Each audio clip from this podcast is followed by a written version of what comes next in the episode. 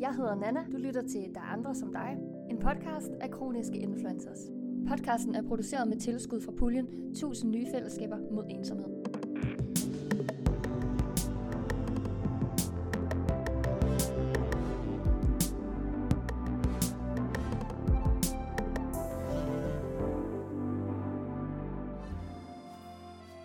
Velkommen til Der er andre som dig. I dag skal vi snakke om kærligheden, og især om det, der kommer lige før, nemlig dating. Vi lever i en præstationskultur, der har mange forventninger til os som individer og som mennesker. Selvom kærligheden ofte sejrer, kan der, især for nogle af os, være lang vej dertil. En vej, som kan være fyldt med bekymringer og dilemmaer.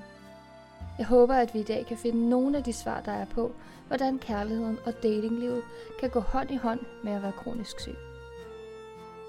Med mig har jeg vores tre huseksperter. Carsten Stage, forsker på Institut for Kommunikation og Kultur ved Aarhus Universitet. Nikolaj Brosendal, mindset coach. Stine Helene Riddell, sovnepræst. Velkommen til.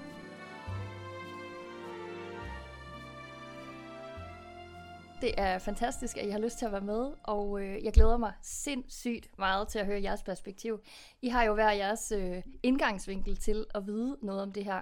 I hvert fald vide noget om den type menneske, som vi måske skal snakke lidt om. Vi har nemlig fået en række mails om dilemmaer, og det, der var lidt øh, påfaldende og en lille smule underligt, det var, at det eneste, folk gerne ville vide noget om, og have diskuteret i deres øh, sådan, dilemmaer, det var det her med datinglivet. Så det er selvfølgelig det, vi tager op. Og jeg har fået lov at læse en mail fra en, der hedder Kimi. Så tænker jeg, at vi tager udgangspunkt i hendes spørgsmål omkring det her med dating. Hun skriver, Hej KI. Jeg har et dilemma, jeg synes kunne være spændende at tage op. Hvornår og hvordan fortæller man om sin sygdom, sygdomme, i en dating-situation? Jeg er single, og jeg har også været på diverse datings-app, for eksempel Happen, og jeg ender simpelthen med at slette dem, fordi jeg føler, at jeg møder en mur, når det uundgåelige spørgsmål dukker op. Hvad laver du til hverdag? Man kan ikke se på mig, at jeg er kroniker. Jeg bliver faktisk helt ked af det, for jeg ved virkelig ikke, hvad jeg skal svare, og jeg har ikke lyst til at svare sandheden. Jeg er på kontanthjælp, og jeg laver i gåseøjne ikke noget. Ud fra den gængse opfattelse af, hvad noget er. Jeg er jo så meget mere end blot en kontanthjælp, men jeg er også godt klar over, hvordan de fleste mennesker opfatter det. Jeg får ikke mulighed for at fortælle om alle de spændende ting, jeg lavede, inden jeg blev syg, og de interessante kreaprojekter, jeg har gang i. For jeg er blevet stemplet, inden jeg får lov. Så hvordan håndterer man det bedst, når der sidder en smuk og sød person, man gerne vil imponere, men samtidig heller ikke vil skræmme væk? Og hvordan får man fortalt ærligt om sine begrænsninger? Det er lige der, vi starter. Så får I lige lidt mere, når vi har snakket lidt om det her. Hvad tænker I, når hun siger, der sidder en sød og smuk person? Hvordan, hvordan gør jeg det her? Jeg vil jo gerne imponere. Jeg, jeg tænker umiddelbart, altså, at vi har jo et samfund, som er meget selvtillidsopbyggende, og hun refererer også til forhold til titel og job og sådan noget. Men altså ens job udgør jo bare i min verden en lille del af hvem man er. Så jeg tror, hun har meget, meget fokus på omkring det her med, jamen hvad er det, jeg laver, sådan, i stedet for at se på, hvem er det, jeg er som person, i stedet for at tage sin øh, kroniske lidelse eller sygdom på som identitet, ligesom, fordi, ja, som hun selv siger, jamen, jeg er jo så meget mere end det. Så læg fokus på det. Øh, og, altså, og så kommer det meget ind på, hvordan man, man siger det, øh, synes jeg selv. Jeg har selv altid sagt det på første date. Øh, nu er jeg meget åben omkring min kroniske sygdom, øh, nu hvor jeg lever med stomi også, så er det meget synligt. Øh, det er også det, som min forretning er bygget op omkring, så det ser folk hurtigt, når man nu stalker hinanden, inden man skal på date. Øh, men det jeg har haft gavn af, det er ligesom at se, hvordan kan jeg se det her som, nu siger jeg en fordel, så ikke noget altså tabu eller noget negativt, hvordan kan jeg forvente det her til en styrke, fordi jeg er den overbevisning, at der er ikke noget, der er så skidt, at det ikke er godt for noget andet. Men det kræver selvfølgelig, at man har arbejdet med det, og ligesom accepteret det et sted inde i sig selv. Der må jo ligge en form for skam i at, at fortælle højt, jamen jeg er syg, og at det ligesom øh, er, er fokuset, fordi man måske tidligere har oplevet at blive udskammet, eller have fået en negativ øh, opmærksomhed omkring det at være syg, i for eksempel en anden situation som dating. Altså, er det, er det skammen, der ligesom definerer, hvorfor det her det er svært, eller at det er svært? Jeg synes, ja, for det første synes jeg, det var en, et meget fint øh, sted at starte, og jeg, ja, vi har jo lidt forskellige indgange til det, og, jeg, og man kunne tale skam, men man kunne sådan set også tale stigma. Altså, der, der, det der stigmatiseringsbegreb har jeg været ret interesseret i. Jeg synes, noget af det, som det er en, der hedder Erwin Goffman, der skrev om det i 60'erne. Han siger, noget af det, der er på spil, når man har et stigma, det, det er det, han kalder for informationskontrol. Altså man bliver enormt bevidst om, hvad det er for nogle informationer, man giver om sig selv. Altså hvis man føler sig stigmatiseret, hvis man som udgangspunkt tænker, nå, jamen de andre synes nok, der er et eller andet galt med mig, så, så begynder man at tænke enormt meget over, hvad det er, man siger til hvem, hvornår. Eller det der spørgsmål om, hvornår er det, jeg fortæller, hvem jeg er, bliver enormt, enormt presserende. Og især faktisk, hvis man lever med noget, man ikke umiddelbart kan se, siger Goffman også, ikke? at der vil være en masse stigmatiseringer, som vi sådan umiddelbart aflæser på folk, når vi møder dem, og så vil der være nogen, vi ikke sådan, sådan med det samme kan, kan se, når vi lige møder folk. Og der bliver den der informationskontrol jo vigtig, og det er jo egentlig det, hun spørger ind til. Ikke? Altså, hvad er, det, hvad er det, jeg bør sige om mig selv? Og kan jeg, kan jeg tillade mig at holde det, holde det tilbage? Jeg synes, øhm, Kaufmann siger også, at forholdet mellem, mellem den tilsyneladende identitet og den faktiske identitet er enormt vigtigt, når man, når man bliver stigmatiseret. Altså, at man, man hele tiden sådan føler, at man bliver kategoriseret på ens overflade. Og hun siger jo netop, at hun er så meget mere. Altså, hun, hun, hun laver alle mulige interessante, kreative ting, og har i virkeligheden lyst til at fortælle om, hvem hun i virkeligheden er. Men man føler hele tiden, at hun sådan bliver kategoriseret på sin, på sin overflade, og, og bliver forstået ud fra en eller anden kategori som, øh, som kronisk syg. Ikke? Øhm, ja, så jeg tror at det, det er oplevelsen af at være blevet stigmatiseret, og, og skamme sig over det, der, der gør, at den her situation bliver så speciel og, og, og besværlig for hende at, at sidde i. Ikke? Mm, ja. Hvad tænker du, Stine Helene? Jeg, jeg tænker, øh, spørgsmålet er jo, hvornår fortæller man hvad? Øh, og en af de ting, som, som jeg har lært igennem mange ting, det er, at der er jo forskel på, hvornår det er personligt, og hvornår det er privat. Øh, jeg fortæller gerne til alle mennesker, at jeg hækler. I hvert fald er jeg også 8 år om at lave hækletøjet færdigt. Det er så noget andet. Det skammer jeg mig ikke så meget over længere. Øh, men det, der er, er helt sådan øh, helt privat for mig, er at de andre ting, jeg, der også er en del af mig, nemlig vanviddet og usikkerheden og stigmatiseringen og alle de andre ting, der også gør summen af mig. Øh, jeg synes, det er altså at sige, jamen på første date, her er jeg. Det ville være ekstremt overvældende, hvis folk skulle møde mig på første date. Øh, jeg skal i forvejen igennem den stigmatisering, der hedder, er du kristen? Ja, øh, det er svært at komme udenom. Øh, og, og, og i den forstand, så, så tænker jeg, at når man går ind i et date, i et dating øh, forløb, også i dag, hvor vi har alle muligheder for at swipe den ene eller den anden vej, vi har mulighederne for faktisk at møde folk uden af egentlig at finde ud af, hvem de er, og jeg tror, at, øh, at vi måske ikke er så gode til at være nysgerrige på, hvem hinanden er. Øh, altså vi vil egentlig gerne have pakken, før vi bliver gift. Ikke? Altså det er ligesom filosofen, der gerne ville lære at svømme, før han tog en tur i vandet. Det er lidt svært. Altså. Øh, som, som det jeg egentlig står og tænker i, det er, at, øh, at man må godt have nogle ting, der er private, Øh, og, og det kan være meget privat at være på kontanthjælp, fordi det giver nogle udfordringer. Det er selvfølgelig noget, man er nødt til at, altså, at, at være en del af det, men på første date, på første date skal man jo ligesom finde ud af, hvad er det, hvad griner man af? Altså, der er det det vigtigste, det er at grine. Øh, det vigtigste er, at øh, hvad sker der? Kan du lide filmen? Altså, hvis du ikke kan lide Footloose, jamen, så kan vi simpelthen ikke have en date nummer to, eller hvis du er FCK-fan, så kan det også være rigtig svært, ikke? Og, og jeg tror, øh, livet bliver meget alvorligt med kroniske sygdomme. Man får en, en del af, at, at det lette faktisk øh, får en anden plads. Øh, og der tror jeg, at man skal finde sine fødder. I, vi kan ikke finde ud af, hvem jeg er, fordi det er en, en evig udvikling og indvikling. Men hvis du kan finde et ståsted og gå ud fra der, så kan man også holde tingene, der er privat, øh, lidt for sig selv.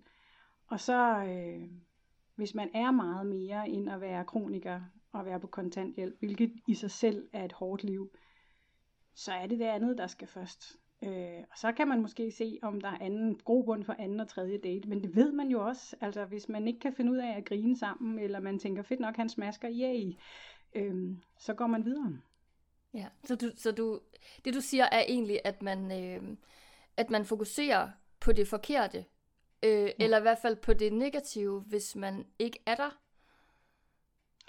Ja, altså jeg, jeg tænker faktisk, at, øh, at for det første, når man har udfordringer i livet, nogen har, det har vi alle sammen, men nogen er mere markante end andre, så er man også nødt til at have, have det blikket ind af først og sige, jamen hvad er det, jeg går ud i verden med? Og der har vi mennesker jo en fantastisk evne til at kunne fokusere på det gode, og kunne fokusere på det, vi gerne også vil have fylde, uden af, at det bliver, øh, altså uden af, det bliver pretend, eller uden af, det bliver til et skjold, eller en, en maske, vi sætter op. Man kan sagtens være den, man er, uden af at fortælle, jeg er på kontanthjælp. Man behøver ikke at sige, jeg har sgu ikke råd til at gå på en, en fin restaurant, lad os tage en tur på den gyldne måge. Man kan også bare sige, skal vi gå en tur, øh, og så kan det være, være, være den vej rundt. Øh, jeg tror, ærlighed gør rigtig, rigtig meget, når man skal tale om kærlighed. Men jeg tror, at det allervigtigste er at, øh, at, at skelne mellem, hvad der er personligt og hvad der er privat. Fordi det er jo ikke alle, man lukker ind i sit køleskab. Nej, det er sådan lidt sjovt, du siger det, fordi Nikolaj han siger jo også, øh, nu skal man bare sige det ærligt, og man skal bare vise, hvad man er og sådan noget. Ikke? Men, men der er jo en blokering, og der er jo netop den der forskel på privat og på at være øh, åben, eller hvad man kan sige. Hvad tænker du, Nikolaj, når du hører Stine Helene sige det her? Fordi det strider jo øh, lidt den samme vej, men også lidt den modsatte vej af det, du sagde før. Så det er egentlig meget ja. interessant, og, og du er jo coach, så man kan sige, du møder jo rigtig mange mennesker, der har den her modstand på sig selv øh, langt hen ad vejen, forestiller jeg mig. Ja, man kan sige, øh, altså når vi begynder at, at tænke meget over, hvad andre må tænke om, og så er det jo en reel frygt. Frygt er jo en grundfølelse, vi nu har, øh, så den har vi alle, men det er ofte, når vi har styret den her frygt, så er det en grundet en usikkerhed, vi ligesom har i os selv. Så når vi ligesom lærer at arbejde, vi kan ikke fjerne den her frygt, men vi kan arbejde med den og finde en ro og få balance, så er jeg stadig af den overbevisning. Så er det i hvert fald nemmere at kunne åbne op, fordi at når man skal på en date, eller når man tager på en date, så er det vel som udgangspunkt, alle gør det i forskellige tempo. Jeg er meget øh, åben og fortæller ligesom alt om mig selv på, på første date, og det kan have fordele, og det kan i hvert fald også have ulemper, det er der ingen tvivl om. øhm, og man skal gøre det i det tempo, der passer en, men det er jo, altså nu siger jeg Stine Helene, at man viser sit køleskab, men på sigt, så vil man jo gerne, hvis, det, hvis der er god kemi, så vil man jo gerne have folk ind i det her køleskab. Og så synes jeg da helt klart, at man skal finde ud af, jamen, hvordan kan jeg fortælle, hvad jeg indeholder. Og det er ikke fordi, man skal sige det nødvendigvis på første eller anden date, fordi som øh, vi også har været inde på, så handler det jo meget om, hvor er det, man har sit fokus henne. Fokuserer du på alle de ting, som man selv synes er, er skævt eller anderledes eller mærkeligt ved en selv, eller fokuserer du på alle de her positive kvaliteter, som man nu har, fordi at det her med at være kontanthjælp og kronisk syg, det udgør som udgangspunkt, tænker jeg for de fleste, en, en, en del af, hvem man er, fordi man har også en masse passion, og man er et menneske med ambitioner og mål, øh, og det er vel det, som jeg opfordrer til, at man ligesom siger, skal lægge fokus på. Mm. Hvad tænker du, Carsten? Du sidder og nikker lidt. Ja, ja men for jeg tror jo på en måde, vi er jo enige i, at, at det optimale ville jo være, hvis hun kunne få lidt mere rum til at forklare, i hvem hun i virkeligheden er. Ikke? Altså, at, at hun man fik lidt længere indkøringstid til at fortælle om alle de interessante ting, hun lavede, og så ligesom gjorde det til det, hun kunne koble med sin, øh, med, med sin date omkring. Men jeg synes, det ulykkelige ved det er vel også, at hun siger, at det, den tid har hun ikke, eller den tid får hun ikke. Altså, fordi mm. hun skal ret, ret hurtigt forklare, hvad hun laver. Mm. Altså, øh, der er ligesom igen nogle kategorier, vi møder hinanden med. Vi skal ligesom have hinanden lidt bokset ind, når vi ja. sætter os ind i et rum med hinanden. Og, og det der med, hvad du laver, hvordan, altså, hvordan undgår hun, at det bliver en awkward situation at sige, jamen, jeg hækler, eller, mm. eller, eller så, så, så jeg tror, vi er jo alle sammen enige om, at er helt ideelt, så, så vil der være meget mere plads til, at man kunne udfolde kompleksiteten i, hvem man er som menneske. Mm. Men, men der er bare de der forventninger og kategorier, som gør, at det bliver lidt svært i, i den situation, fordi vi, vi så gerne vil bokse hinanden. Ikke? Eller der, der, der vil være få første dates, der lige skyder det der med beskæftigelsen til side og siger, det venter vi lige med til anden date, til, til, til at spørge ind til, hvad, hvad, hvad vi går og laver. Ikke? Så, så der er ikke noget med noget ideelt. Altså, hvis, hvis tingene kunne køre på en anden måde, så, så, så fik hun mere rum til at dele, hvad hun i virkeligheden er, men at det er lidt svært i det sådan almindelige sociale spil, som vi nu er en, er en del af.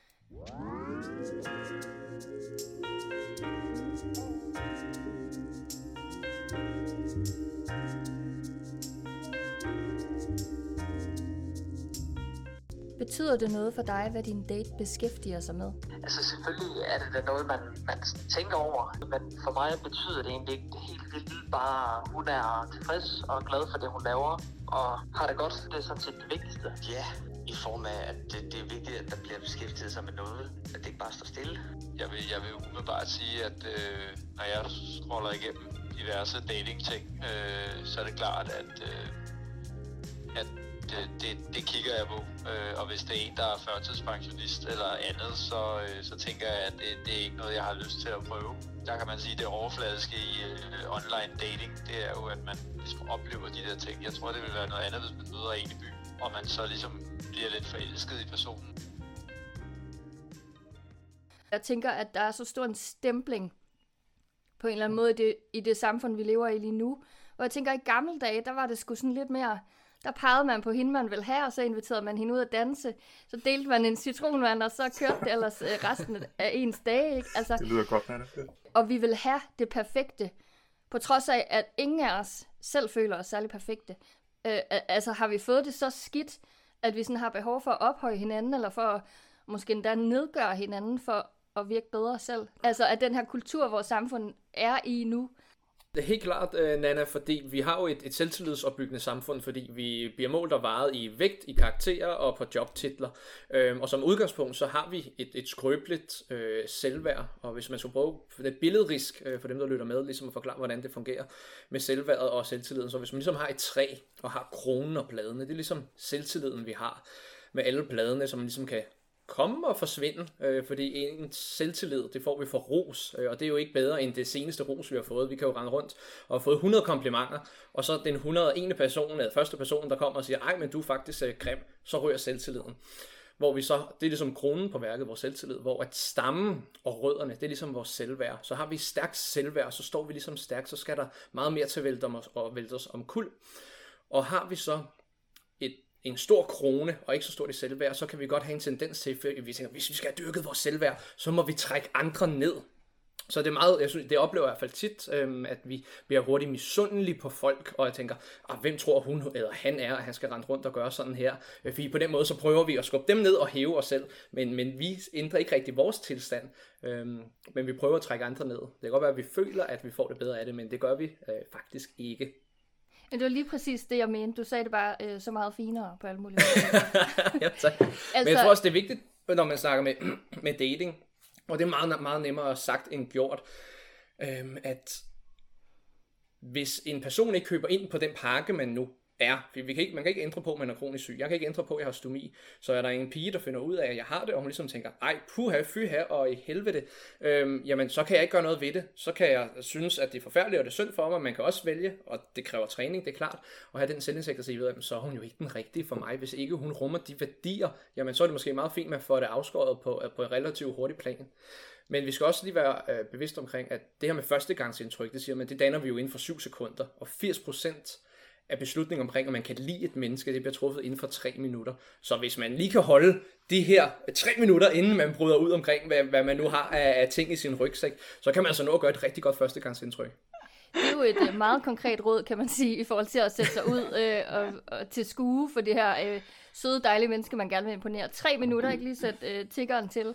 Og Yes. så lige få taget ned, så man er sikker på, at, at kemien Og er så kan du åbne. god. ja, men det synes jeg, der egentlig er meget interessant, altså, at der virkelig er det. Fordi jeg sidder her og tænker, Kimi har nemlig spurgt, handler det bare om at møde den rigtige? Altså fordi det gør det jo vel sådan helt generelt for alle mennesker, handler om at møde den rigtige, for at man får den kemi og den kærlighed, der kan opstå via den kemi. Men man kan jo sagtens møde en hel masse mennesker på sin vej, som er fantastiske, som man måske bare ikke lige skal være kærester med. Men handler det stadigvæk bare om at møde den rigtige? Fordi, som du siger, hvis, øh, hvis en pige jeg møder synes, at det er klamt, og jeg har stomi, så er hun jo alligevel ikke noget for mig. Altså, er det, er det bare fordi, vi møder så mange af de forkerte? Er det sådan en, nu kaster jeg mig bare ud i det, og så tager jeg bare den første og den bedste, der siger ja øh, på min Tinder og til at gå på date? eller, eller er det tilfældigt? Eller, altså, hvad er det, der foregår, tror jeg? Jeg tror, man skal lade være med at være på Tinder. Undskyld mig. Det tror jeg har jeg ikke datet i 15 år, så det eksisterede ikke dengang. Jeg har fundet min mand på skor.dk, og jeg er glad for ham. Øh, og han har også øh, hængt hæng på lige siden. Lige præcis sådan noget som Tinder. Øh, det, det tror jeg simpelthen, at man skal... Altså, hvor folk kan swipe dig af helvedes til, det tror jeg simpelthen, at man skal have selvværd øh, og simpelthen selvindsigt nok til at holde sig afsindigt langt fra. Jeg ved godt, det er det nemmeste. Øh, og, men jeg, jeg må ærligt indrømme, at øh, jeg havde en veninde, der engang sagde, ja Stine, hvis du sætter måsen op i klaskehøjde, kan du ikke forvente andet end at blive sparket. Og jeg tror, at være på så hurtige medier, det måske netop er at sætte måsen op i en lidt for høj klaskehøjde. Jeg kunne aldrig finde, altså nu tror jeg heller ikke, min mand tør at blive skilt. Så øhm, jeg øh, er, er nok ikke øh, på vej ud i datinglivet øh, lige med det samme, og jeg, jeg kan se, hvad det gør ved især de unge mennesker, jeg omgiver mig med. Øh, den her hurtighed, øh, Snapchatten og alle de her ting og sager, men lige præcis det her med kærlighed, det er jo ikke hurtigt. Kærlighed er noget, der vokser, og det er noget, der bliver udfordret. Livet er lige nu har en på overfladen en hurtig overhalingsbane, og vi kan køre 130, når vi kommer syd for Køge. Men jeg må, det kan jo ikke, det kan jo ikke leves som på Tinder. Øh, og der er mange gode råd at give til Kimi. Øh, men hvis man søger efter kærligheden for at få fyldt det her indre kar op, eller for at sørge for at have noget at hive sig fat i, når resten af det, så, så får man øh, måske, så skal man i hvert fald være klar på at øve sig. Øh, og noget af det, som øh, da jeg lærte min mand at kende, der var jeg ude i et øve mig kapitel, fordi efter øh, to års selvvalgt øh, sølibat og bestå nogle hebraiske verber og nogle andre ting, så dukkede han op, øh, ikke ud af det blå, men, men faktisk for 15 år siden nu. Øh, og jeg gjorde noget andet, end det jeg nogensinde har gjort før. Øh, jeg datede min mand i et år, før han kyssede mig første gang. Vi har sovet sammen og delt seng i tre måneder, uden af at have kysset. Det er der nok ikke ret mange andre moderne mennesker, der kan gøre, og det kan slet ikke lade sig gøre på Tinder.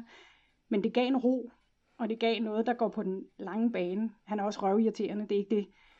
Men, men, men, altså egentlig, men, men, men det er på den, det er slow and steady wins the race, har jeg lige øh, taget med mig som, øh, som noget helt, og jeg synes faktisk, der er noget rigtigt i det. Øh, så hvis du vil ud og have noget på den dumme og gøre det hurtigt, så kan du bruge Tinder til det. Men jeg tror, hvis du skal ud og have noget på den lange bane, et sted, hvor der er rummelighed til at rumme, at når man er kronisk syg, jamen så har man dage, hvor at man øh, kun har en ske i skuffen, og den ske, den skal bruges til yoghurt og Netflix og ikke en skid andet øh, at, at der er nogle andre udfordringer, at kroppen ser anderledes ud, så er du nødt til at have det på den lange bane. Altså, så er man nødt til at kunne finde noget, der er ro. Og jeg ved ikke, om kroniske øh, influencers skal til at have øh, kroniske daters. Jeg, er ikke helt, jeg ved det ikke. Men, men jeg tror, at i alle henseender, hvis du skal bruge kærligheden til noget, så er du simpelthen nødt til at sætte dig ned og, og, og, og være der på the long run. Altså. Okay, men hun, hun spørger også om en ting, øhm, som vi har været en lille smule inde på, men hun spørger, hvordan får man ærligt fortalt om sine begrænsninger? Fordi man kan sige, øh, hvis vi nu forestiller os et scenarie om, at øh, man har mødt en, man har en rigtig god kemi med, Øhm, man har måske også fortalt, at man er syg, men ikke så meget om, hvad den her sygdom indebærer. Øh, altså, hvordan gør man så det bedst, synes I? Altså, er der nogle begrænsninger for, hvordan man skal øh, sådan lukke ærligheden ud, eller skal man bare blære, hvis man har en god kemi? kommer vel naturligt. Altså, jeg, jeg, hvis man sidder over for et menneske, der er nysgerrig og siger, Nå, kronisk syg, ja, det kan være mange ting. Hvad, øh, hvad er så dit? Ja, men øh, jeg har stomi. Jamen, hvad betyder det? Hvordan det? Hvorfor det? Altså, jeg skulle sige, hvis du har kemi, så har man jo også en samtale. Øh, så det lyder lidt som om, at Kimi også meget gerne vil vide præcis, hvilken, øh, hvor hun skal klatre hen i klatretræet for at få de bedste kirsebær. Og, og, og måske det... er det også et scenarie om, at hun faktisk slet ikke er nået dertil, hvor kemien har været. Der, hvor hun har været tryg i at fortælle de her ting, kunne jeg forestille mig. Men hun Altså, at hun sig. har måske har følt, ja, hun har følt, at hun var nødt til at sige de her ting, på mm. trods af, at kemien måske ikke har været klar ja. eller været der i det hele taget. Tænker jeg tænker meget, hvor, hvor kunne det da være fantastisk, hvis Kimi ikke hele tiden behøver at stille sig selv det spørgsmål. Altså, hvornår, hvornår skal jeg fortælle sandheden om mig selv? Mm. Altså, Altså tænk, hvis hun kunne møde nogen et sted, hvor det var sekundært, eller hvor det kom lidt længere ned ad vejen. Altså, jeg, jeg tror, jeg vil være meget med dig, Stine Helene, der måske er, Tinder har for brutal en logik simpelthen til, at øh, fordi der folk vil være stille så forskelligt. Øh, og så kan man sige til, til Kimi, okay, så, så skal du bare vente længe nok, så, så skal du på 100 dates, hvor du bliver rigtig ked af det, fordi du bliver dømt på forhånd, og så kommer den rigtige. Men, men det er også et hårdt råd, ikke? Altså, hvor jeg tænker, var der ikke, er der ikke det her hæklefællesskab, hvor hun kunne blive en del af, hvor hun lige pludselig kunne finde en, der var helt fantastisk? Eller, eller kunne man møde som noget andet end det at date? Øh, det, det kunne måske også være et råd, altså hvor, hvor, hvor, den der, hvor hun ikke helt skal tænke på, hvordan hun får sig selv fortalt, og får sig selv præsenteret på den mest fantastiske måde, men, men mere bare har nogle, måske nogle naturlige gøremål, eller nogle naturlige fælles interesser, som, som driver værket, og så, og så håber man på, at der opstår et eller andet skønt du, ud af det med tiden. Ikke? Så du tænker, at nogle af de der øh, kreaprojekter, som hun for eksempel øh, hen, hentyder til, at hun har, at, at der kunne hun måske stille sig lidt mere øh, til rådighed ude, ude sammen med nogle andre mennesker og møde nogen igennem Ja, eller tænk, så er, der, er, der, ja, er der nogle andre fællesskaber, som hun skulle investere mere i? Ja. Og så holde en pause med den der, ja, og møde mennesker om noget andet end at date. Ja. Det lyder altså, det som et rigtig en, godt råd, tænker jeg. En, en, en, en, en, og det kan godt være, at det igen er et idealt, ideelt råd. Jeg har ligesom dig, Stine, været ude af det her marked i helt utrolig lang tid. Jeg har kun teoretisk viden, og kendt min kone tilbage fra gymnasiet, så på en måde ved jeg overhovedet ikke, hvordan virkeligheden fungerer der. Men jeg, jeg synes, sådan som hun forklarer det, virker det som om, at det er en brutal måde at bygge relationer op på, som hun har kastet sig ind i. Mm, og at måske kan, skal hun overveje det kan du jo øh, svare ret tydeligt på, Nikolaj, fordi jeg ved at du har været mm. lidt out and about. Jamen, for, jeg, for mig der handler det meget om, altså, hvad er det for en altså, kultur, altså subkultur, man ligesom, øh, man, altså, monkey see, monkey do, ikke? Altså, vi omgås med mennesker som udgangspunkt, der minder om hinanden, så jeg har ikke fået nogen øh, succesoplevelser med, med Tinder dates, og i hvert fald ikke fået kærester den vej igennem, så når jeg har haft kærester, så er det fordi, jeg har mødtes med dem i en, en subkultur, enten at være øh, ude at rejse, være noget guide, eller så har man ligesom været samme sted nogensinde, i, øh, nogen sted, øh, altså på samme niveau i livet, øhm, hvor man har fælles interesser. I bund og grund så handler det jo om vores grundværdier, og ikke de her overfladeværdier. Så hvad er det, der ligesom er, er vigtigt? Og så tror jeg bare, det handler om at, at sørge for at skabe en god egen tilstand, som Carsten også kommer ind på, at, at møde folk et sted, hvor at man har det godt, hvor man er på hjemmebane. Så er man, er man god til at hækle, jamen så tag ud i hækleklubben, og det må se, det er de færreste mænd mm. er. I don't know, det er bare min overbevisning, det er bare en fordom. Og så igen, hvor stor en grad skal man åbne op øh, for det? Øh, fordi jeg ved også med stomi, der er nogen, der øh, selv øh, i nogle af mine nærmeste øh, relationer, de er sådan lidt, oh, det kan være lidt skræmmende, fordi det er en tarm og sådan noget. Man behøver ikke at blot så fuldstændig. Hvis du sidder på en jobsamtale, så sidder du også og taler dig selv op og siger, jeg er god til salg, og jeg er god til at regne og så videre. Så du siger jo ikke alt, hvad du er dårlig til. Øhm, og det synes jeg heller ikke, man behøver, altså at forstå mig ret dårligt, det er jo så ens mørke sider, hvis man snakker skyggearbejde, det man prøver at gemme lidt væk. Den behøver man jo ikke at fuldstændig skyde ud som med en kæmpe kanon. Så bare tag det, altså, tag det stille og roligt, og så sæt fokus på, jamen, hvad er det, der gør dig unik, og så gør det til et, et fællespunkt. Hvis man elsker at vandre og naturoplevelser, så skal vi gå ud i skoven og så lave et bål og lave pandekager og pølser og grille, for så er det det, vi skal snakke om. Så skal vi ikke mødes akavet rundt om søerne inde i København og sådan, nå, men hvad laver du så til dagligt, og jeg laver ikke noget. Så simpelthen øh, tag, tag styringen, og så ændre fokuset, øh, så, så hun ligesom får lov til at styre, hvordan skal den her date foregå. Det er måske nemmere sagt end gjort, nu øh, er jeg jo selv en mand, så, så men, men, men det tror jeg virkelig kunne gøre en stor forskel.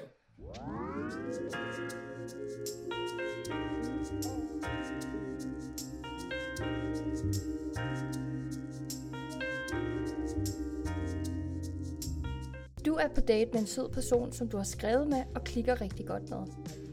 Personen har noget, som vedkommende er bange for at skræmme dig væk. Er det okay at vente med at fortælle det til en senere date, så I kan lære hinanden bedre at kende først? Jeg har selv haft en depression på et tidspunkt og har taget medicin for det. Og det var ikke altid det første, jeg fortalte. Og øh, derfor vil jeg godt lige vise, at fordi jeg tog medicin for det hver dag, så var det ikke fordi jeg var syg. Jeg er jo mest til, at man er åben og ærlig med, med ting fra start af. Jeg vil da meget gerne kende til personen, og, og jeg synes ikke, der er nogen grund til at vente med at fortælle ting, hvis der er noget. Hun har et øh, bonusspørgsmål om, hvad øh, kronikervenlige første dates er. Hun skriver, jeg kan ikke sidde på en øh, restaurant i tre timer eller gå en tur. Så man kan sige sådan, øhm, det er jo også en nervøsitetsting, der så ligger, åh, hvad så hvis han spørger, om vi skal ud og gå en tur, så er jeg nødt til at sige nej, fordi det kan jeg faktisk ikke holde til, eller, og jeg var sådan, fuck, allerede inden, ikke? Altså, der er man jo også nødt til at være fuldstændig ærlig og sige, jeg kan hverken gå en tur eller sidde på den der restaurant, fordi øh, det gør ondt. Der kommer jo en begrænsning på en begrænsning, og så lige på en begrænsning. Så, så hvad gør man der? Altså sådan, nu spørger jeg, fordi hun spørger.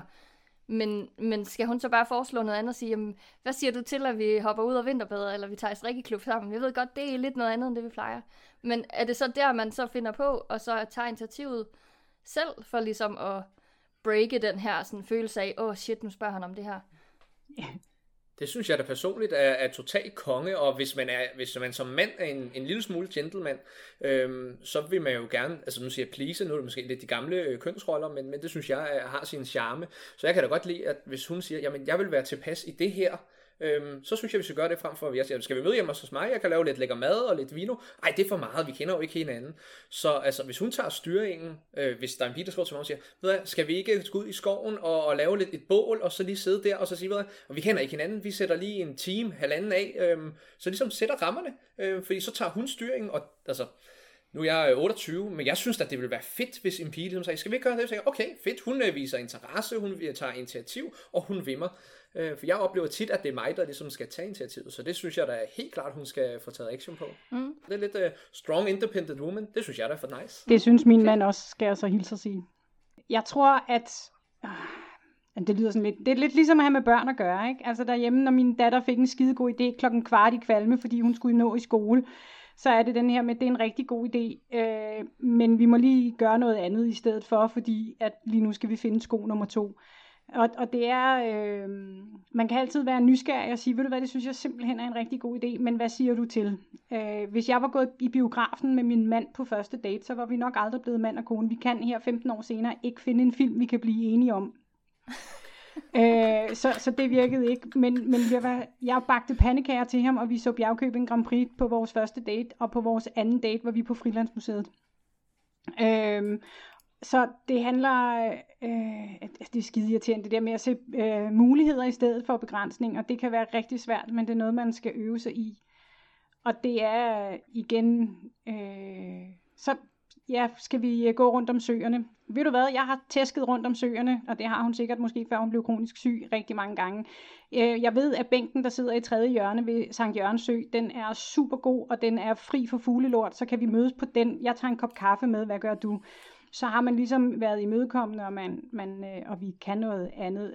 Altså, men dating er en bitch, så man er sgu nødt til at og også, altså, man skal være lidt hårdhudet, hvilket man også skulle dengang, da man drak citronvand. De historier har jeg heldigvis en hel masse gode af, men, men det var noget andet. Man var nødt til at have en samtale ansigt til ansigt, når man mødtes. I dag kan man have en pseudo-samtale.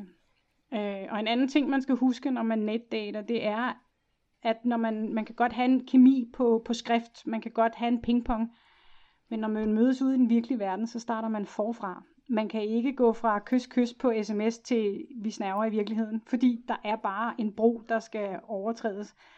Og det skal man huske. Altså man skal huske, at man starter forfra, for den virkelige verden er faktisk noget andet. Og den er også meget bedre, øh, når det kommer til stykket. Øh. Ja. Du nikker igen, Karsten. Hvad siger du til det? Jamen, jeg, jeg tror, jeg bliver ved med at, sådan på en eller anden måde at vende tilbage til det der med, at, at, at, at jeg synes, det er på en måde ærgerligt, at hun hele tiden skal føle sig forkert, fordi genren er, som genren er. Altså, det er som om, at, at der er nogle helt fuldstændig klare forventninger til, hvordan sådan en date skal se ud, og så skal hun hele tiden tænke, åh oh, gud, det kan jeg heller ikke, og der er jo også forkert. Altså, så virkelig jeg vil prøve, hvis jeg var inde og finde de steder, hvor, hvor hun kan shine. Altså, hvor mm. er det, hun er god? Og så, så begynder at gå til vinterbaden, eller begynder at gøre et eller andet, hvor hun, hvor hun tænker, det har jeg faktisk lyst til at gøre, og der er nogle andre mennesker, som jeg ikke kender. Altså, eller vende det om på en eller anden måde, lad, lad, lad noget andet være det, der kommer først, end at nu skal der dates. Ja. Ja, det, det, synes jeg virkelig lyder som en, en, ja, som noget, der må, må netop være selvværdsopbyggende på en eller anden måde. Man får mere og mere blik for, hvad er det, man kan, og hvor er man god, og hvad ja. mødes man med andre om, fordi man kan noget, i stedet for hele tiden at skulle tænke på, hvordan jeg får mine fejl og mangler skjul, skjul eller kommunikeret rigtigt, eller altså, det, det, der er andet med at få det vendt, så hun får alt det gode ved hende selv frem, ikke? Det første, ja. du snakkede om, det her med øh, øh, andre menneskers forventning på en eller anden måde til en, og øh, hele den her sådan, øh, øh, verdenssituation, eller hvad man skal kalde det, at vi, øh, vi bliver målt og varet, og vi bliver øh, øh, stemplet måske voldsomt, men at der er en form for forventning til os, og vi regner med, at den der forventning, den er på os Mm. Og jeg gætter ja. på, at det er det, hun også har en følelse af, at hun tror, andre har den her forventning af hende. Det er slet ikke sikkert, det er sådan for det menneske, hun skal møde. Men, men det er det, hun har oplevet før, og derfor så bliver hun ved med at vende tilbage til den følelse, tænker jeg. Mm. Ja. ja. Jeg tror, du har en meget vigtig pointe lige der, Nana, faktisk, at, øh, at hvis vi tager det på os og bliver målt og varet, hvad, mm andres meninger, synspunkter og holdninger skal være, så tager vi et å på os, som vi simpelthen ikke har kræfterne til at bære. Øh, og ligegyldigt hvor mange der bærer med i vores egen lille tribe, som vi lever i, familie, venner eller noget andet, så, så er det simpelthen for tungt at bære andres meninger og synspunkter på os. Og der vender vi tilbage til selvværd, og, og det, er ikke, øh, det er ikke nødvendigvis min branche, øh, men det gør det nemmere at være menneske i denne her verden, hvis man har en grundlæggende forståelse af, at i bund og grund faktisk, når vi, jo tættere vi kommer på hinanden, jo mere ens er vi. Vi begår alle sammen fejl. Vi begår alle sammen fuck-ups, vi elsker, vi lærer, vi griner, nogle af os griner mærkeligt, andre griner smukt, nogle af os er lækre, nogle af os er det altså kun hver tredje dag. Øh, og, og, og denne her nysgerrighed på, hvad et andet menneske indeholder, frem for hvad det ser ud, denne her nysgerrighed på mig selv, hvis, vi er også nødt til at være nysgerrige på, jamen, altså, vi får aldrig noget godt sexliv, hvis vi ikke er nysgerrige på, hvad vi selv kan lide. Altså, og det, sådan er det også i livet. Vi er simpelthen nødt til at være, Kimi skal være nysgerrig på, hvor er det, hun kan shine. Det er nemlig et sindssygt godt udtryk. Øh, fordi så har man, det er ikke fordi, at vi er overladt til sådan en, en, en større eksamen, men når vi kan shine ved os selv, så kan vi også gøre det i, i andre sammenhænge. Og så skal man turde øve sig på at lave fejl og være i det ubehag, der følger med der også. Og så skal man, ja, og så er der denne her øh, dating, at, at man køber jo ikke en færdig pakke, når man møder en mand eller en kvinde, eller hvem det er, man er forelsket i.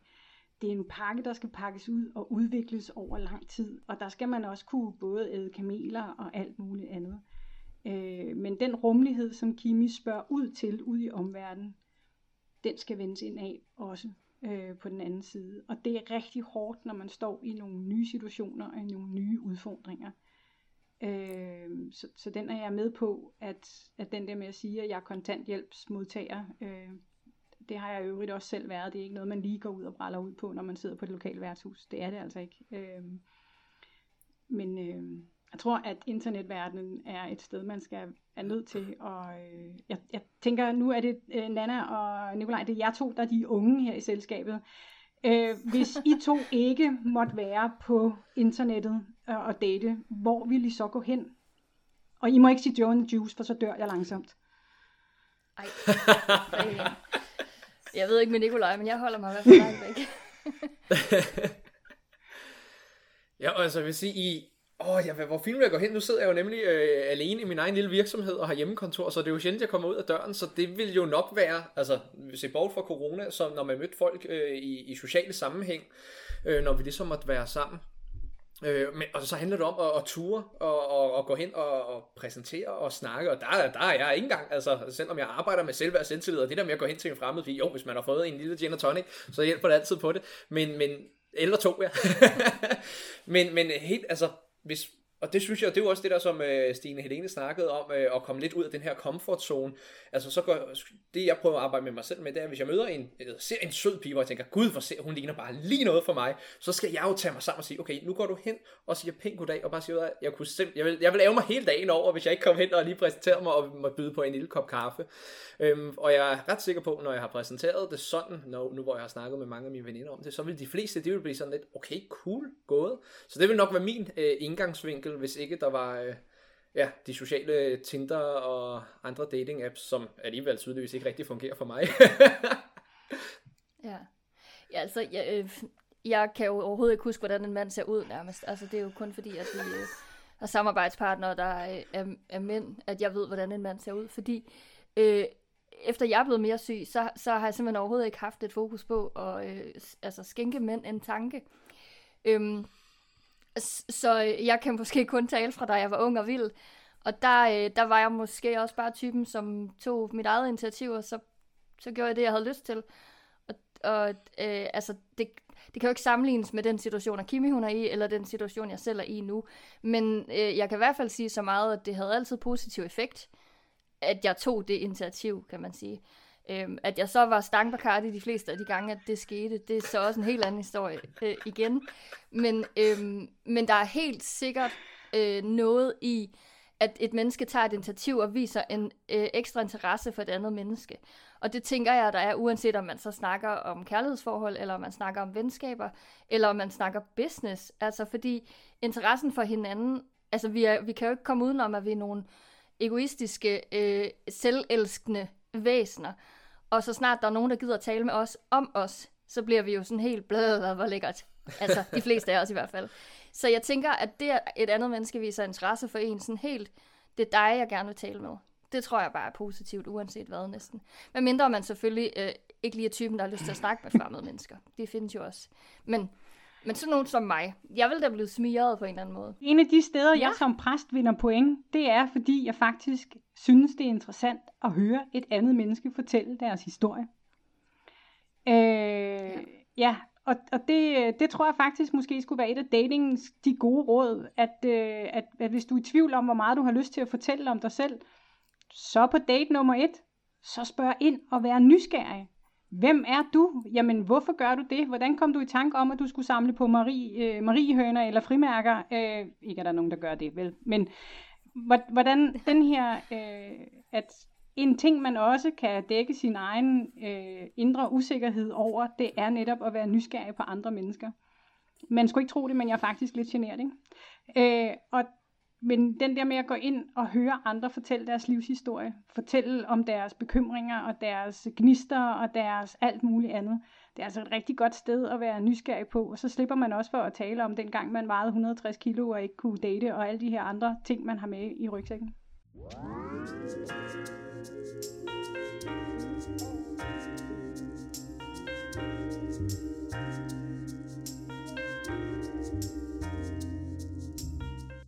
Er på en dating-app og ser en sød person. I beskrivelsen står der, at personen er kronisk syg og flexjobber. Vil det have indflydelse på, om du swiper til højre eller venstre? Ja, jeg vil nok swipe til venstre. Ja, jeg, jeg må nok vælge at sige, at jeg vil sgu nok swipe til venstre. Altså, øh, ja, den, det, det bliver no-go. Så hvis det var det eneste, så, så ville det ikke. Altså, så, så har jeg skrevet med nogen, der var i den, den situation. Den ting alene, der vil, der vil jeg bare swipe til, til ja-siden. Jeg føler mig ondt, når jeg siger det, men ja. Det skal bare være mere sådan flow. Det skal ikke være bøvl med hverken problemer med diverse kroniske. Det, det vil for mig sætte til venstre i hvert fald, ja. Hvis man bøvler lidt med selvværd, og man bøvler lidt med, at man føler sig et eller andet i sig selv, så kan man jo faktisk ringe til sin præst. Man kunne jo også ringe til Nikolaj og spørge, om han havde lyst til at hjælpe en lidt. Så det synes jeg da er egentlig en servicemeddelelse, fordi man behøver jo hverken at være troende eller noget som helst andet for at have nogle meget lange samtaler, kan jeg at sige, med en præst. så øh, det vil jeg da i hvert fald opfordre til, hvis man har noget, man er usikker på på en eller anden måde. Øhm, ja. Jeg har et par spørgsmål, som sådan bliver en lille smule ligegyldige. Fordi vi har simpelthen været så meget omkring. Men øhm, jeg kunne godt tænke mig alligevel lige at vende det her med, øhm, hvorfor det er så vigtigt for andre mennesker, hvad vi beskæftiger os med. Hvorfor, altså det er ikke sikkert, at I kan svare på det, men hvorfor er det, at det altid er det, vi bliver spurgt med? Hvorfor er vi ikke interesseret i hinanden som mennesker? Hvorfor er det det, vi laver, der er interessant? Jeg ved ikke, det er måske over i din boldgade, Karsten. Jeg kan i hvert fald begynde med det. Altså, jeg tror, man, man kunne meget nemt bare tale om det som noget, som, som noget meget problematisk, at vi ligesom ikke kan rumme hinanden, men det er jo også noget med, at, at vi kan jo ikke rumme hinanden. Altså, hvis vi skulle høre alle mennesker livshistorier, som vi møder, så ville vi jo brænde sammen. Altså, at vi er jo nødt til at have kategorier. Vi er jo nødt til på en eller anden måde at ordne verden på en eller anden måde, og, og, og det, er vel, det er vel det, vi gør. Og så, så kan man sige, så er der nogle lidt uheldige effekter af det engang med, at vi kommer til at have fordomme om folk, eller forstå dem lidt for hurtigt, eller klæbe en masse negative egenskaber på dem, før vi egentlig har lært dem at, at kende. Men, men jeg tror sådan rent psykologisk har vi brug for kategorier. Altså vi kan ikke hver eneste gang, vi møder nogen, være fuldstændig pivåbne for at høre, hvem de er i deres fulde, fulde alt muligt. Ikke? Øhm, vi har brug for dem, så tror jeg så, det vigtige er jo at sørge for, at de ikke bliver øh, sådan nogle, der gør, at vi holder op med at være nysgerrige med dem, vi så faktisk kommer ind i nogle, nogle relationer med. Ikke? At, vi, at vi ikke sådan hele tiden bruger dem til at, at dømme på forhånd. Og man kan sige, det, det er jo egentlig det, man, det, der sker, når man stigmatiserer, det er, at man, at man lynhurtigt putter folk i en kasse, og lynhurtigt klæber nogle negative egenskaber på den kasse, og så holder man op med at stille det, det opfølgende spørgsmål. Ikke? Så, så jeg tror måske ikke, vi skal være så bange for kategorierne, og at vi går og har idéer om, hvem hinanden er, men vi skal bare sørge for, at de ikke stopper samtalen. Altså at vi ikke at de ikke får os til ligesom at, at tage det næste, den næste snak også. Ikke? Øh, og når vi har den her snak, jeg tænker, der må der virkelig være et job to do derude på det her datingmarked. Der må der være nogle øh, vakse mennesker, nogen der kan lave nogle øh, andre datingformater, hvor man faktisk har de der tre minutter, som Nikolaj snakkede om, eller måske endda ti, før man må spørge om, hvad folk øh, laver. Altså jeg, jeg tænker, det, det må der på en eller anden måde være muligt at opbygge nogle formater, eller nogle måder at møde hinanden på, hvor hvor de der kategorier ikke bliver det første, man, øh, man, øh, man griber til. Så, så det må da være en opfordring. Ja. Så det I siger, det er, at øh, KI's næste projekt er øh, en dating-app, simpelthen. Ja, tak. Øh, for, øh, for rigtig mange kvinder, tydeligvis. det, det. Jeg melder mig ind. okay. Så Nikolaj, du tager, øh, du tager det tunge læs her. Det bliver sådan 1 til 30. Ja. Det er der lov imod, er det, vi Nikolaj. har, vi har målt, vi har omkring 7% mænd. Nå, for jeg tror, det er sådan meget almindeligt. Vi, er jo- vi er jo alle sammen enormt trætte af at blive kategoriseret med det samme. Altså, jeg, Ja. det, altså du siger det, Stine Lene, du skal så, ja, det der med at være præst, hvad, så skal du have det håndteret ind i en masse situationer, fordi hvad, hvad betyder det for folk? Og så har de en masse idéer om, hvem du er. I skal tro, altså sige, at man er forsker på universitetet, der er ikke noget, der ødelægger en samtale som det. Altså, det, det er total killer, så er man øh, enten svær at snakke med, eller man, folk tror, man dømmer dem på forhånd, eller man har alle mulige idéer om, folk, altså, det, det Ja. vivler en masse ting op. Det er vi jo alle sammen enormt trætte af i virkeligheden. Altså, vi vil jo gerne have det der space, hvor man lige var lidt mere tålmodig med at finde ud af, hvem, hvem, hvem vi nu er. Ikke? Så, Ja, lige præcis. Have Så mere tror, plads der- til ligesom at vise, hvad man er som menneske. Altså, i virkeligheden er det der, vi lander, at, Ja. øh, at, at vi skulle prøve at rumme hinanden så meget, så at alle havde den plads, som Kimi ikke føler, hun har haft i hvert fald, mm. til lige at vise lidt mere af sig selv, og lige give lidt plads til øh, også måske heller ikke at regne med, at hun bliver stemplet af det menneske, hun sidder overfor. Ikke? Altså, det handler jo i virkeligheden om rummelighed hele vejen rundt. Fordi hun er jo bange. Hun er jo skide bange for, hvad han skal tænke om hende, når, når hun sidder der og tænker, uh, han er godt nok flot, men altså, hvis jeg skal sige sandheden, og det skal jeg jo nok, fordi det har jeg også fået videre af en eller anden psykolog fra en eller anden forening, eller du ved, åh, oh, der, det skal jeg, så nu skal jeg gøre det. Og så sidder hun jo der og er jo hverken åben eller lukket, eller noget som helst andet. Hun er bare tilspidset ind i den situation om, at nu er hun nødt til at fortælle det her, og det kommer han helt sikkert til at reagere, og sikkert ikke særlig positivt på, ikke? Altså, sådan kan man jo heller ikke møde et andet menneske. Så bliver man jo klemt ind i sig selv på en eller anden måde.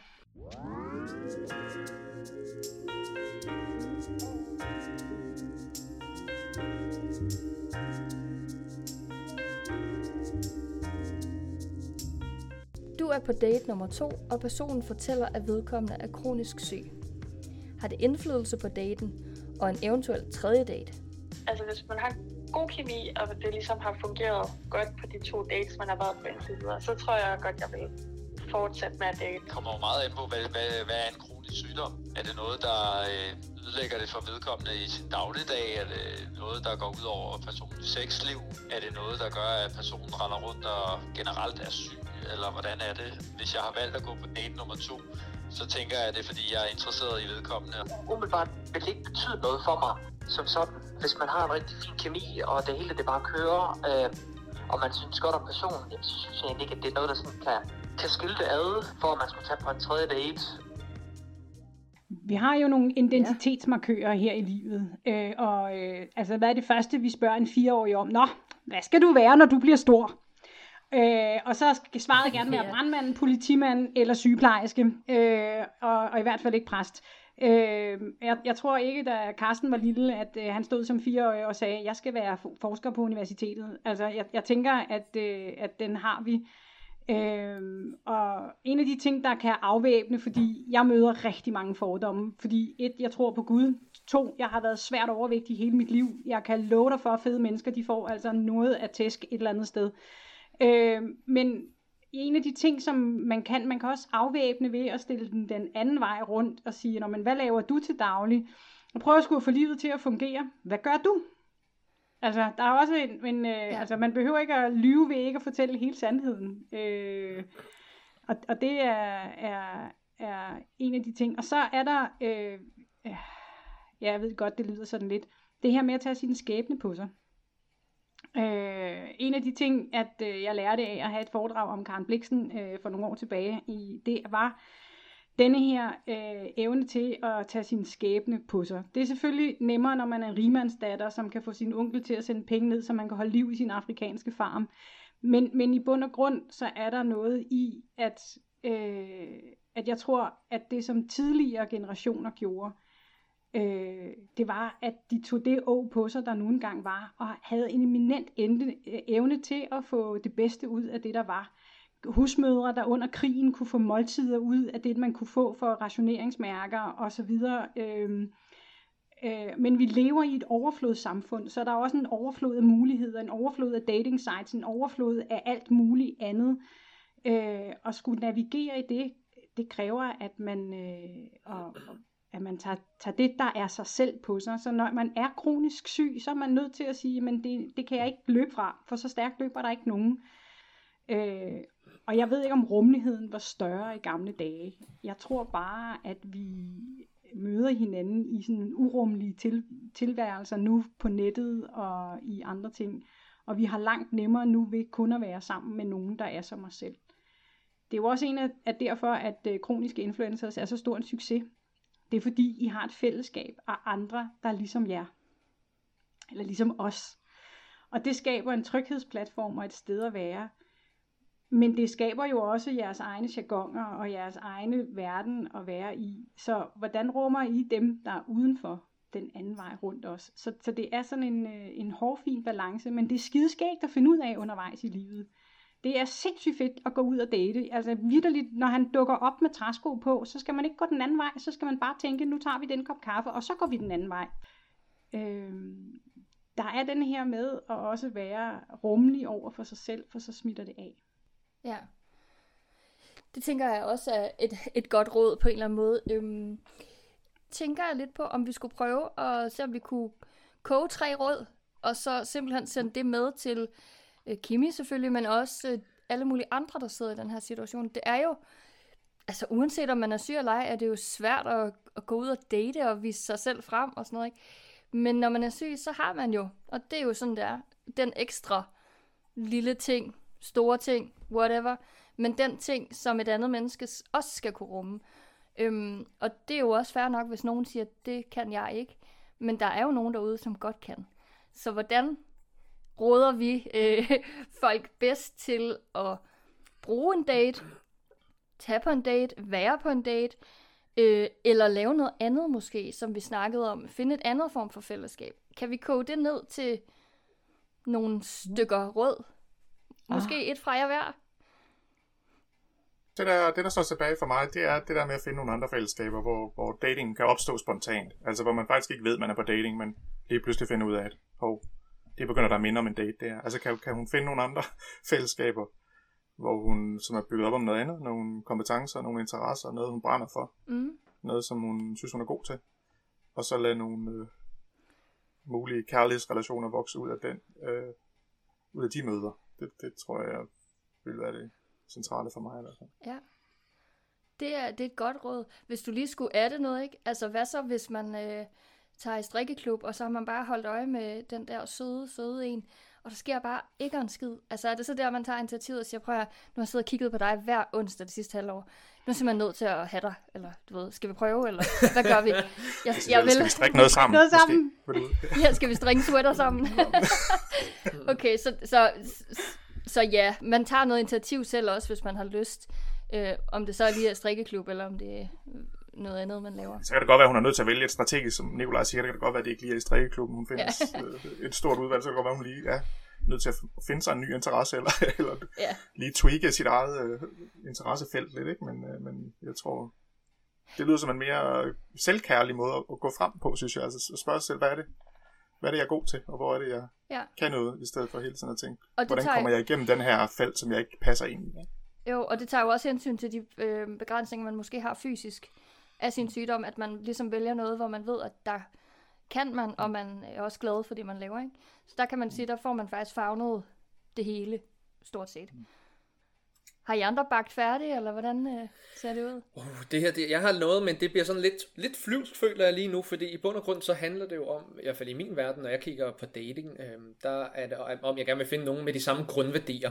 Øh, så jeg bliver jo meget tændt af nogen med store ambitioner, armbevægelser og snakker meget, fordi der, der, der skruer vi ind på samme energiniveau. Øh, så første step er jo selvfølgelig at finde ud af, jamen, altså at omfavne sig selv og alle de sider af en selv, de lyse og de mørke sider.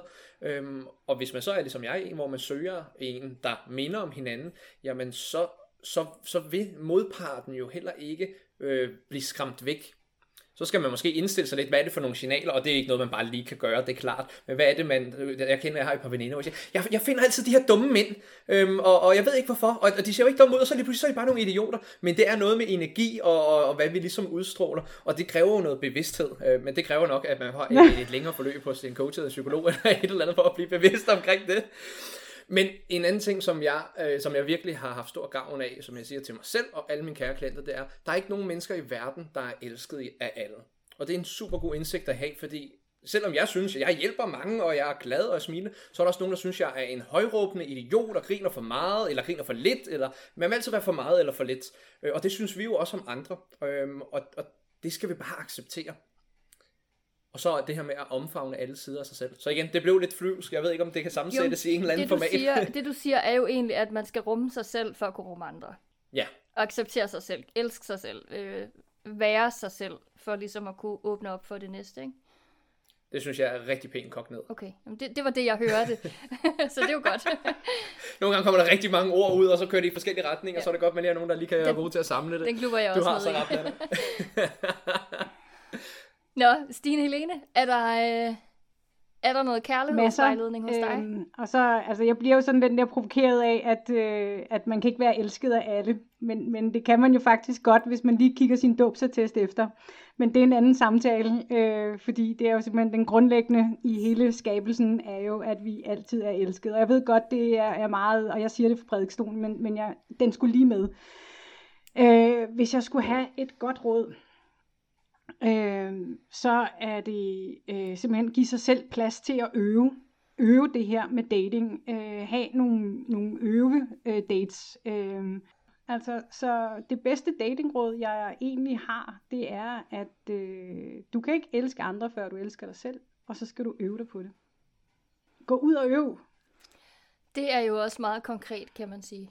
Altså, og det, det er jo netop der, hvor man måske har brug for noget hjælp, og så erkender, at man måske kunne bruge noget hjælp fra nogle andre, som, som også kan minde en om, at man faktisk er et ret fantastisk menneske.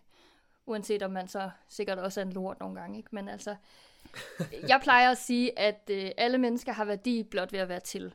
Øhm, jeg synes, at det er vigtigt, at vi alle sammen husker, at uanset hvad vores situation er, uanset hvor syge vi er, uanset hvem vi er, uanset hvor mange penge vi så kunne tjene, så er vi alle sammen øh, fuld af værdi, bare ved at være til. Altså, vi er mennesker, vi er blevet født, derfor har vi værdi. Og det tænker jeg, at der er fire sådan meget øh, selvkærlige, på en eller anden måde råd, og sådan selv omfavnende muligheder for det. Og så tænker jeg, jeg lovede Sina at sige, i sidste ende, så sejrer kærligheden. det, lød, det lød jeg at sige højt. Hun synes, det lød så smukt. Og det gør det jo på princippet også, fordi det handler jo netop om, lige pludselig, så sejrer kærligheden. Og det er jo ikke nødvendigvis med et andet menneske. Det kan jo også være kærligheden i sig selv, eller til eller sig selv. til noget, man brænder for, ja. og gerne vil være en del af. Altså den her med at have, have troen på, at, ja. øh, at det nytter mm. det, man gør, og det, man er. Det betyder også rigtig meget, ja. Det kan jeg da i hvert fald skrive ja. under på. I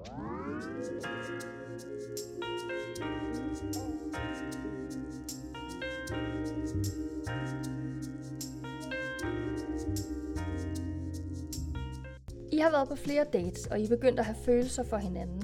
Og din date fortæller dig, at vedkommende er kronisk syg, og det betyder meget for sin hverdag. Vil du fortsætte relationen? Hvis det var noget, så ja. Det vil jeg.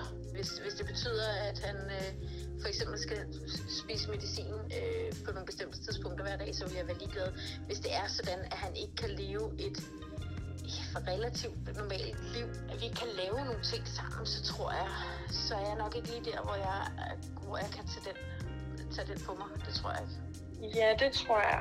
Øhm, altså når man ligesom er begyndt at få følelser for hinanden, og man har alligevel været meget sammen, så tænker jeg, så tror jeg, jeg vil fortsætte og se, hvordan det gik. Det, det du siger om, at det der med, at hun fortæller sin historie, synes jeg også er vigtigt. Jeg ved ikke, om det er et råd, men at det, at hun måske overvejer, om om hun er klar på at fortælle verden, hvordan det opleves, at stå der, hvor hun står. Fordi man kan sige sådan, hun skal selvfølgelig have løst et konkret problem for sig selv. Hun skal have fundet nogle, en kæreste, ikke? Men på den lange bane, så går det jo ikke, at vi dømmer hinanden på, på, på forhånd på den måde, som hun oplever.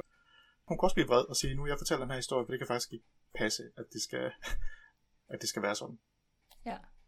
Og det må man da så, sige, at vi kan skrive under på, fordi det er jo det, vi bliver bekræftet i, i kronisk influencers mm. næsten hver eneste dag. Inden i, i min branche, dem der oftest virkelig tager afstand, lad os sige, at, at Kimi her tager en date og fortæller omkring det her, så er det jo fordi, at modparten har et eller andet inde i sig selv, han ikke hviler med sig selv i, i bund og grund.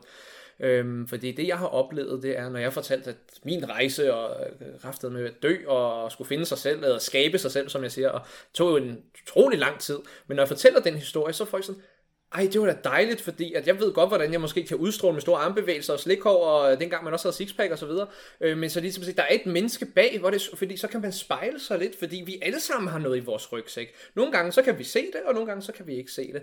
Så det her med at være øh, ærlig omkring sin, øh, sin vilkår eller øh, skæbne, som Stine Helene øh, omtaler det, det, øh, det, det har været min kæmpe nøgle ligesom Kimi her, hun har nogle øh, overbevisninger omkring, hvad alle andre tænker øh, om hende, og det samme havde jeg.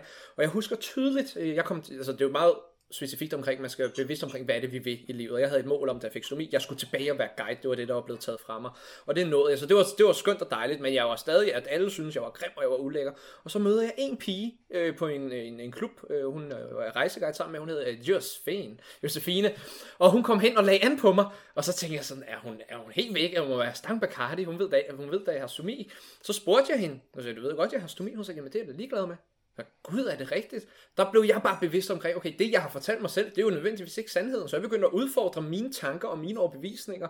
Og i takt med, at jeg fik flere og flere øh, succesoplevelser, så begyndte jeg at ændre både mit kropssprog og min udstråling. Og så tænkte jeg, okay, måske var det bare mig, der synes jeg var klam med stomi. Og lige pludselig fandt jeg ud af, jeg kan faktisk godt være ret lækker med stomi. Altså, fordi altså sexighed og sexiness og sådan noget, det tror jeg, vi alle sammen er enige om. Det er jo ikke, øh, selvfølgelig kan man godt tænde på noget af det ydre, men som udgangspunkt, hvis man kommer med, med en god charme og smart i replikken. Det er det, jeg synes er sexet. Så er jeg sgu egentlig ligeglad med, hvilken størrelse og fason og hår. Fordi uh, det her med at være fræk og sexet, det kommer altså indenfra. Det, uh, og derfra begyndte jeg ligesom at arbejde med det. Um, og så har jeg, altså, jeg, det kom jo ikke fra den ene dag til den anden. Det tog uh, flere år, fordi nu stod jeg lidt selv med det.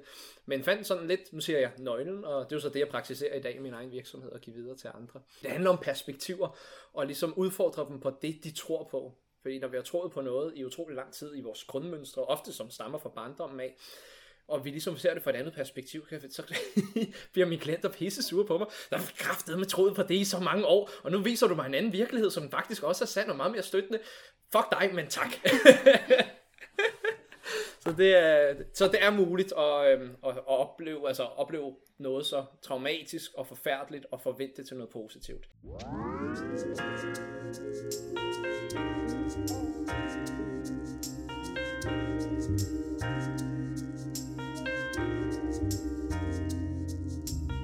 Kunne du finde på at afslutte en relation på grund af vedkommende sygdom, som du godt vidste var der på forhånd? Jeg tror, det, det, det vil fylde for meget for mig, at jeg skal have en kæreste, som der render rundt og har, har ondt og sådan nogle ting.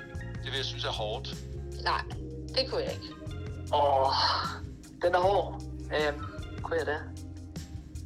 Det skulle ikke være på grund af sygdommen i hvert fald, at jeg vil stoppe med at være, vil kende et andet menneske.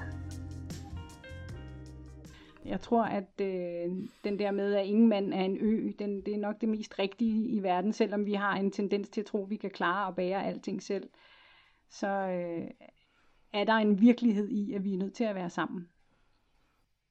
Ja, jeg vil sige, uh, meget, meget, jeg er undskyld meget enig i det, der bliver sagt, men jeg, man, man måske også lyst, lidt lyst til at slå et slag for, at, at selvfølgelig er det et individuelt problem, og det handler om et mindset. Selvfølgelig kan man gøre enormt meget ved, ligesom at arbejde med sig selv.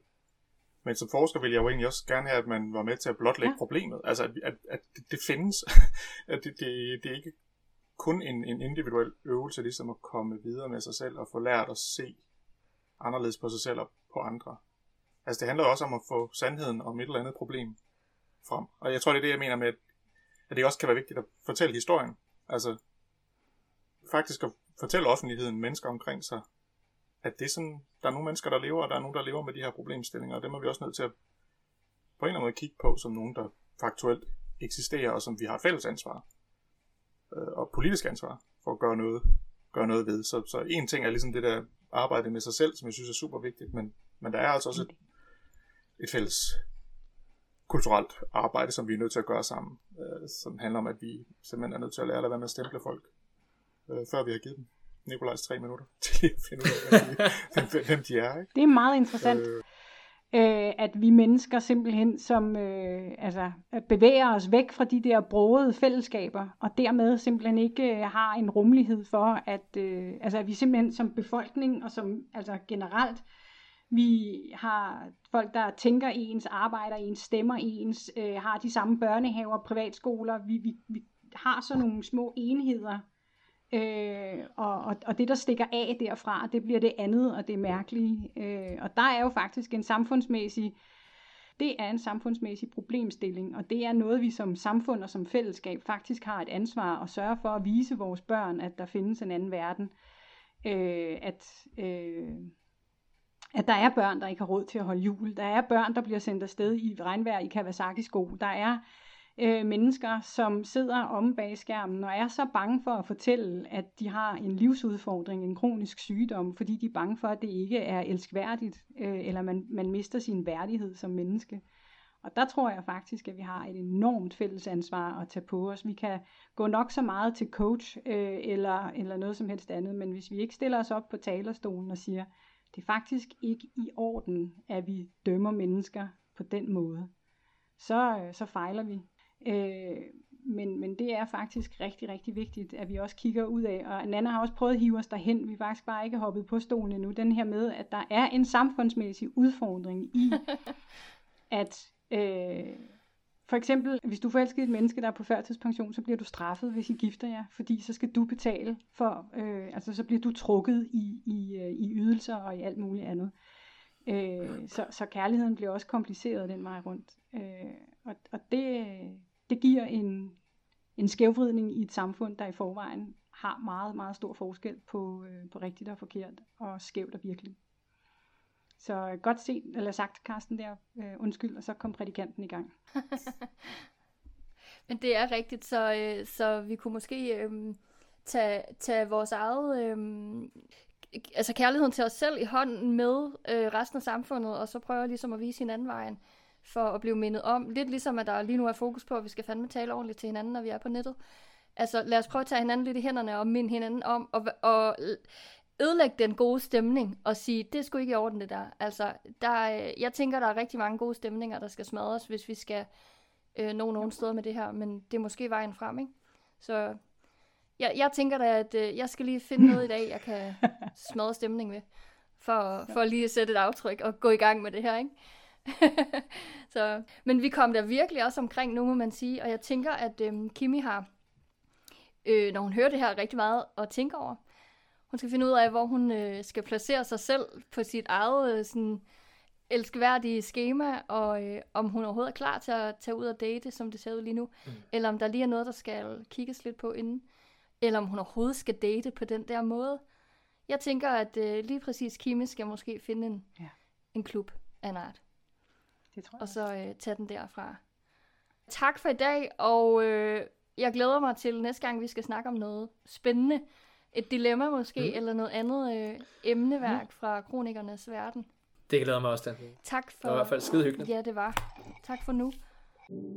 Jeg hedder Nana. Du lytter til Der er andre som dig. En podcast af kroniske influencers. Podcasten er produceret med tilskud fra puljen 1000 nye fællesskaber mod ensomhed.